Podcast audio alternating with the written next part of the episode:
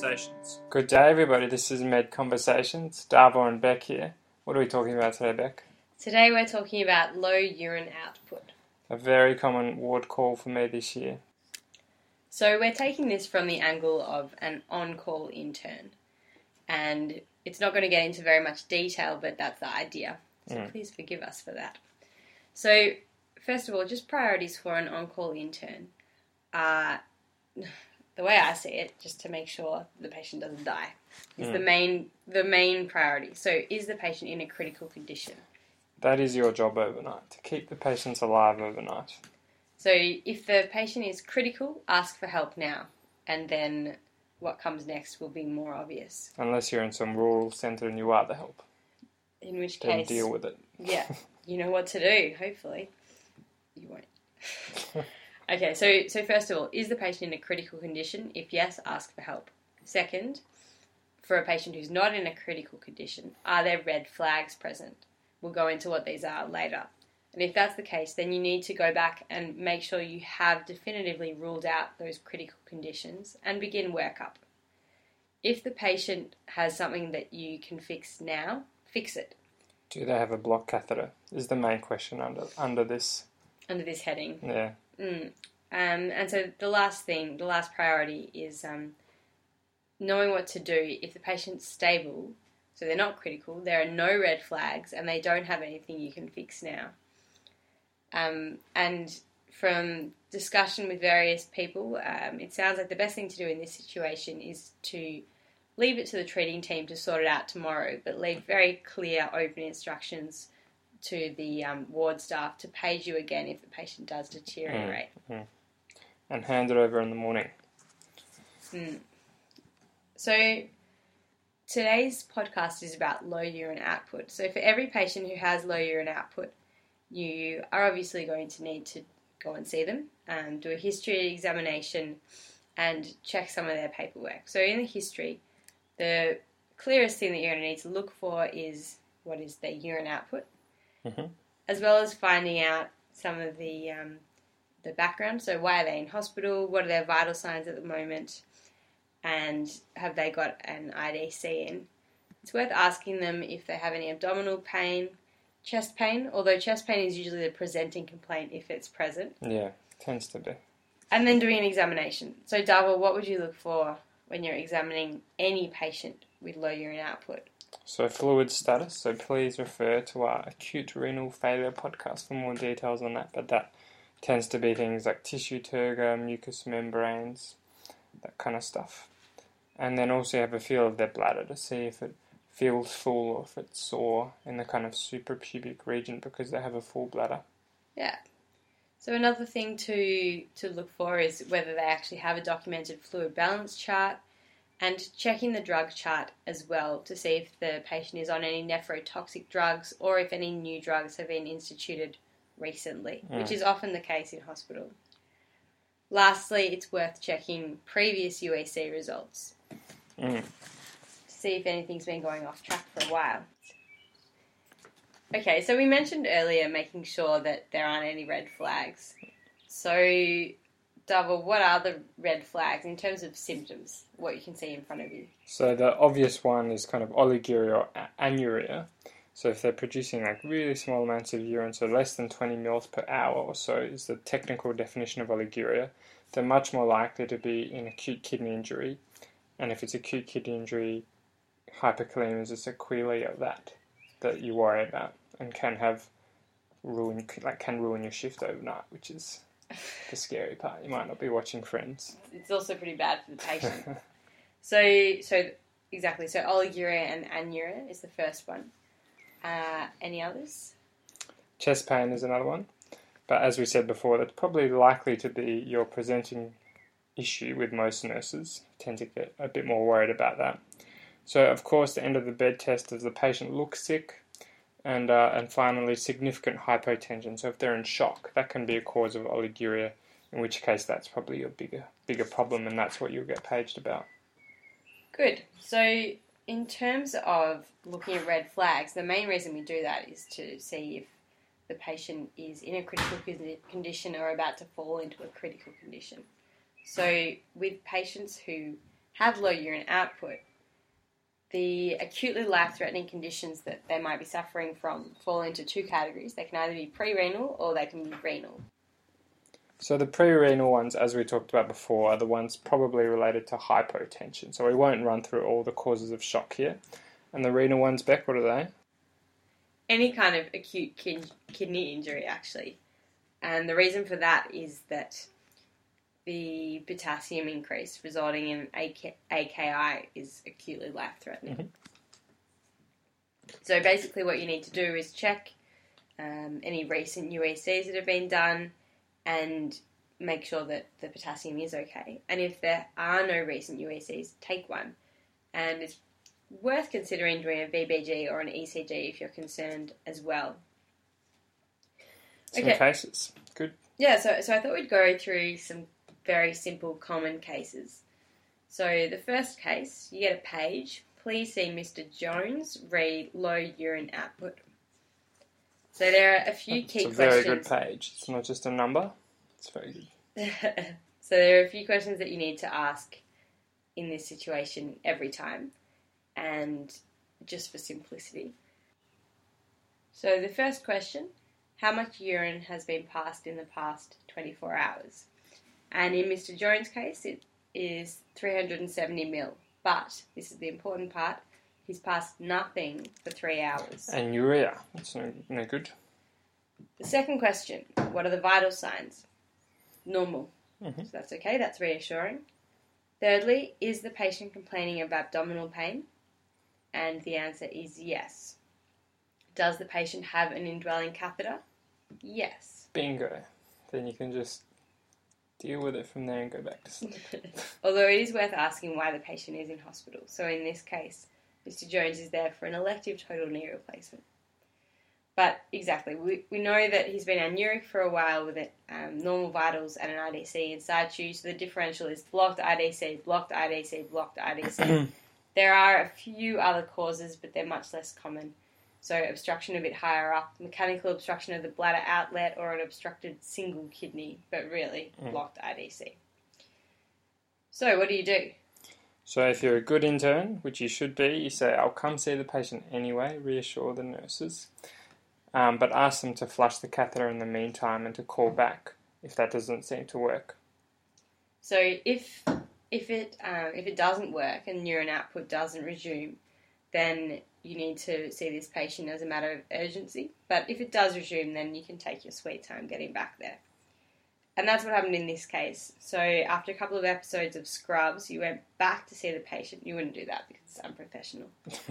Um, you went back to see the patient, and as the nurse had informed you, the urine output had indeed resumed, um, and it was greater than 20 mils an hour.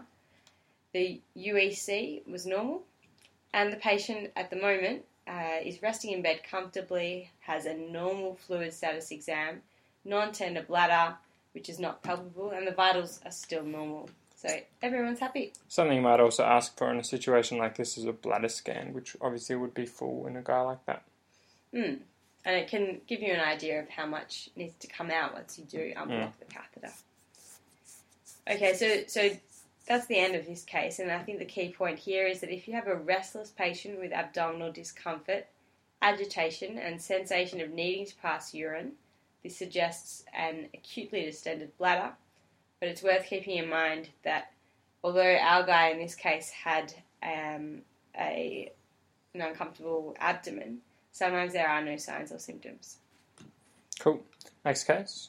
Okay, so the next case is a um, lovely lady who um, has come into hospital with a small bowel obstruction. You get called because she also has low urine output. Mhm. So we'll go through those questions again. First question, um, or Davo, would you like to ask the questions? Thank you. How much urine has been passed in the past 24 hours? We are back in primary school. I'm sorry to do that to you. All right, so not sure, but um, 40 mils have, have been passed in the past three hours. And if you remember, we said before, it should be over 20 mils an hour. Anything under that is oliguria. So 40 mils in three hours is bad. This is oliguria. Is the patient complaining of abdominal pain? no. What are the vital signs? BP is 110 on 70. Heart rate's 95. Respirate's 12. Afebrile. Is there an IDC? No. What was the reason for the admission? So we already said that. So small Oh, bowel we obstruction. Um, just just worth noting. So with those vital signs, they all seem pretty good. We said um, systolic BP was 110, but this patient's baseline was 130 to 140. Heart rate's 90, 95, which sounds okay, but baseline was 70. So it's worth comparing and seeing if there's a relative um, change Yeah. in the vitals. So on the phone, you ask to um, get a postural BP and you tell the nurse that you're on your way. So on the way there, thinking about what the possible causes are here, what the red flags are to look out for, and the most likely thing that may be the case here, which is is the patient dry? Is the patient dehydrated? Mhm. So, if we first think about what the critical conditions are that might present like this, with some relative hypotension as well as low urine output, we get any kind of shock. So, pre renal things that mostly present differently. So, they present first with chest pain, or they present first with more extreme hypotension, and not firstly with low urine output. So, you're not thinking here that it's an AMI, but it's worth keeping that in the back of your mind. Hmm. Okay, so we get to the patient and do our history and exam, and she says that she's thirsty, and you notice that she has a nasogastric tube in situ, which is on free drainage for her small bowel obstruction. On the fluid status exam, you can't even see her JVP, which means nothing because you're an intern and you've never seen one before anyway. That was a joke. Was it? Yeah, interns aren't very good at seeing JVP. Uh, so. Anyway, decreased tissue turgor. Cap refill is four seconds, so it's a little bit slow. Dry mucous membranes and postural hypotension. What I really want to know though is how wet are her armpits? Bit of a callback to a previous podcast. Nobody listens to these. um, we did talk a bit more about fluid, sta- fluid status though in the acute kidney injury podcast, I think. Mm. So back to back to this patient. Her bladder isn't palpable and it's not tender.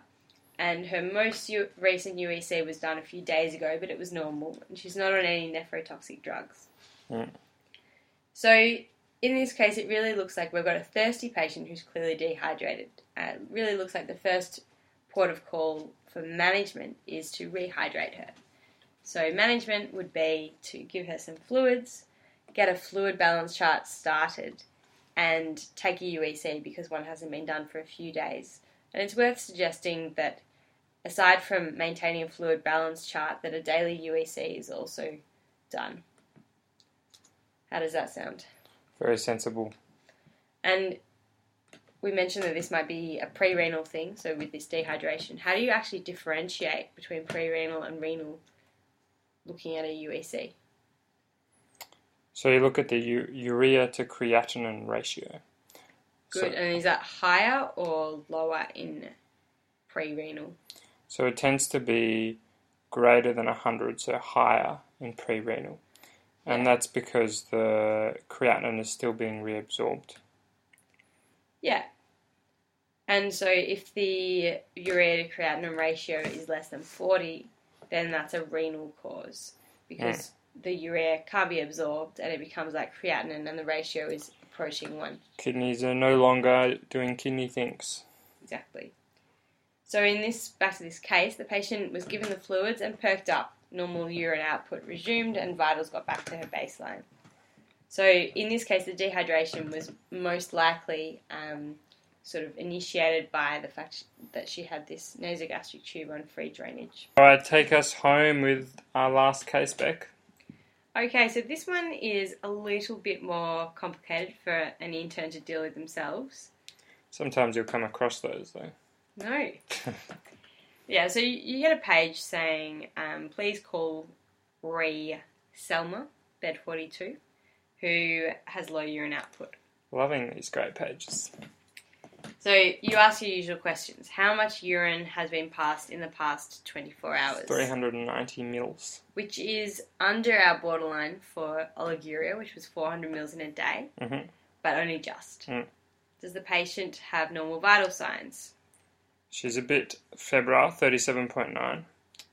I know what you're going to say. She also doesn't have any abdominal pain. she and doesn't. she doesn't have an IDC. There's only one nurse in the hospital. She's sick of answering your questions. so then the reason for admission was orbital cellulitis. So you go to see the patient and take a history and have a look at her charts, and she's actually had 10 days of IV ceftriaxone and is also on day 6 of oral augmentin. So she's got a lot of antibiotics on board, but she's been taking them for a little while. Hmm. On examination, she looks sick. She's febrile, as we mentioned, and she also has a maculopapular skin rash, which she states is new. For those of us who aren't dermatologists, what's a macular papular rash? So macules are a um, an area more than 0.5 centimeter in dynam- diameter, She's good. I think, um, and papules are raised. Nice. So a bumpy skin skin rash, Hmm. and as we said, you do this with everyone. You palpate her bladder. It's not palpable, and it's also non-tender. But you do a full examination, and you notice that she actually has slightly enlarged kidneys. Ballotted them. you ballot them. So on her on her most recent bleh, on her most recent FBE, she has eosinophilia, and a recent UEC shows that she also has high creatinine and a decreased EGFR. So her kidneys aren't looking too crash hot. Urinalysis. What would you expect? Have you got any idea where this is going? I do, but I don't want to ruin it for people. Okay, so on urinalysis, she has some hematuria, some mild proteinuria, and pyuria, which is pus in the urine. Wikipedia page is gross, by the way. Alright, so you might have learnt in earlier med school about the hypersensitivity triad, which is rash, fever, and eosinophilia. I don't know how to say that, but those three things. So this patient has those three things, which means that it sounds a little bit like interstitial nephritis. And usually this comes from hypersensitivity to various drugs, and there are certain classes of drugs that are more likely to produce this. So sulfonamides, a lot of the penicillins and cephalosporins, the fluoroquinolones, isoniazid, rifampicin, and importantly, it usually takes several weeks of exposure for the interstitial nephritis to develop. The diagnostic triad is, like I said, fever, skin rash, and eosinophilia, but it often doesn't present quite like that. So this is um, out of intern depth. So at this stage, you would ask for help. But just for sort of a general overview, the, the way to manage it is to discontinue the drug that's causing the reaction. And that usually results in a complete reversal of the renal injury. But sometimes that damage might be irreversible. So you'd probably suggest that Augmentin was stopped. Thanks very much, Beck. No worries. So, just in summary, um, low urine output could be from a pre-renal, renal, or post-renal cause. The two top um, causes are blocked catheter and insufficient fluids. So, everyone needs to have their catheter flushed and fluid status checked. And oliguria is defined as less than 20 mils an hour or less than 400 mils a day. Prioritize it urgently, or the patient might get hyperkalemia. That's it. Look for the Quizlet, guys. Thanks very much. Thank you.